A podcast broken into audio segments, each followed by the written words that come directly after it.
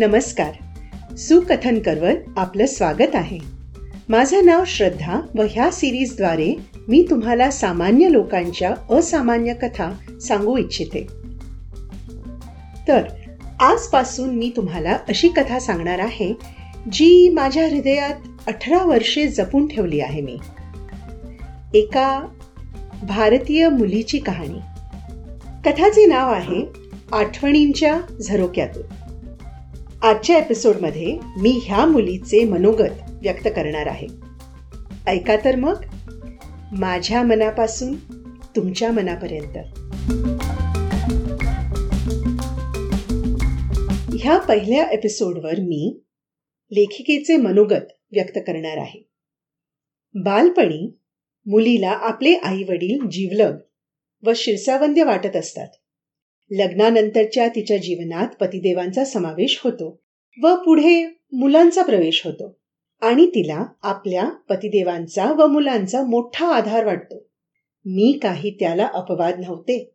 माझ्या बालपणींचे हर्षवर्धक व कधी दुःखद अशा आंबट गोड संमिश्र भावनांचे व अभिमान वाटण्याजोग्या अनुभवांचे किस्से माझ्या यजमानांना तर कधी माझ्या लाडक्या मुलांना मी सुनवीत असे. न भूतो न भविष्यती अशी वाटणारी आई तिचे बालपण व लग्नानंतरचे जीवन ह्याविषयी मुलांना माझे कौतुक कुतूहल व गौरव वाटायचा. एकदा माझ्या मुलांनी आपले मनोगत माझ्याकडे व्यक्त केले. त्यांनी म्हटलं आई तू खेड्यात जन्मलेली मुलगी. तरुणपणे मुंबईसारख्या शहरात निवास. इच्छा तेथे मार्ग ह्या म्हणीप्रमाणे हासिल केलेल्या गोष्टी परदेश गमन आणि तेथेही प्राप्त केलेले यश ते सुद्धा एक सामान्य स्त्री असून तू आमच्याकरिता व तुझ्या नातवंडाकरिता तुझी कथा लिहून काढावी. ती वाचून आम्हालाच नव्हे तर तुझ्या नातवंडांनाही स्फूर्ती येईल व तू आम्हा सर्वांसाठी आदर्श ठरशील. मी त्यांचा हेतू व त्यांना वाटणारी माझ्याबद्दलची आस्था जाणली. व एक सामान्य स्त्री असले तरी माझ्या मुलांना असामान्य वाटत असल्याने त्यांची इच्छा पूर्ण करणे आई ह्या नात्याने माझे आद्य कर्तव्य आहे असे मला वाटले व माझे आत्मचरित्र लिहायचे मी ठरविले. कुठल्याही जीवनात आठवणी महत्त्वाच्या असतात. म्हणून मला आठवणींच्या झरोक्यातून हे नाव उचित वाटले.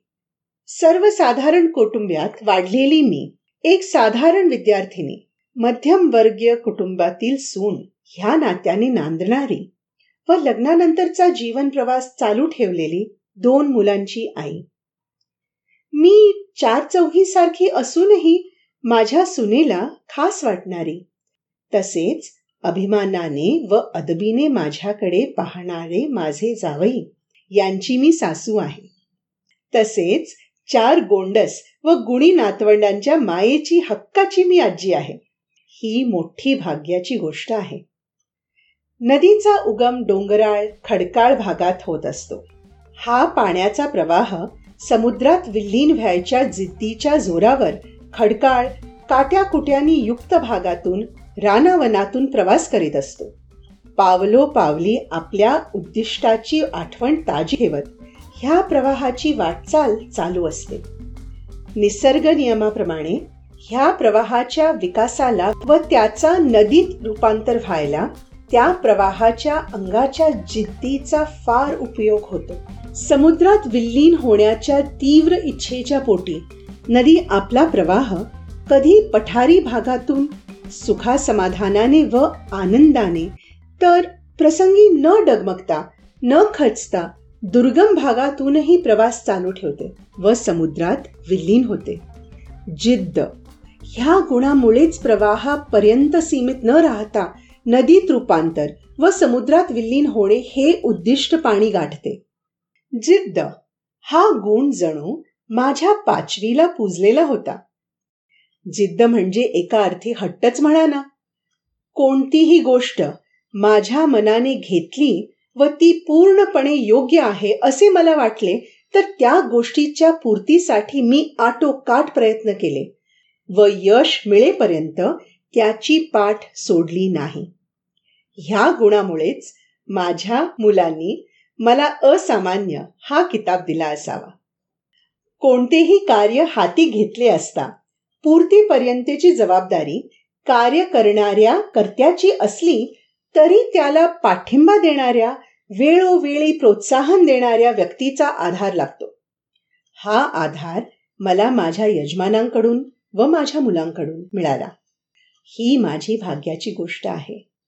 कौलारू घराच्या झरोक्यातून सूर्यकिरणे घरात डोकावतात. कधी ती कोवळी तर कधी प्रखर व स्पष्ट. तर कधीही किरणे अंधुक व अस्पष्ट. अर्थात कमी प्रभाव पडणारे कवडसे ठरतात. आठवणींच्या झरोक्यातून ह्या माझ्या कथेद्वारा मी माझ्या जीवनातील घटनांचा व अनुभवांचा परिचय करून देण्याचा प्रयत्न केलेला आहे. झरोक्यातून डोकावणाऱ्या सूर्यकिरणांप्रमाणे कवडशाप्रमाणे घटना व अनुभवांच्या कमी जास्त प्रखरपणाची शक्यता आहे. तरीही माझी कथा तुम्हा श्रोत्यांना आवडेल व स्फूर्तीदायक ठरेल अशी मी आशा करते. सांगण्यात चूक भूल आढळल्यास मला क्षमा करावी. आपली नम्र शांता श्रीकांत सुखटणकर. तर हे होते शांताचे मनोगत. व जे कोण मला ओळखतात त्यांना समजलंच असेल की ही आहे माझी आई. व तिच्या जीवनाची असामान्य कथा. भेटू आपण दुसऱ्या एपिसोडमध्ये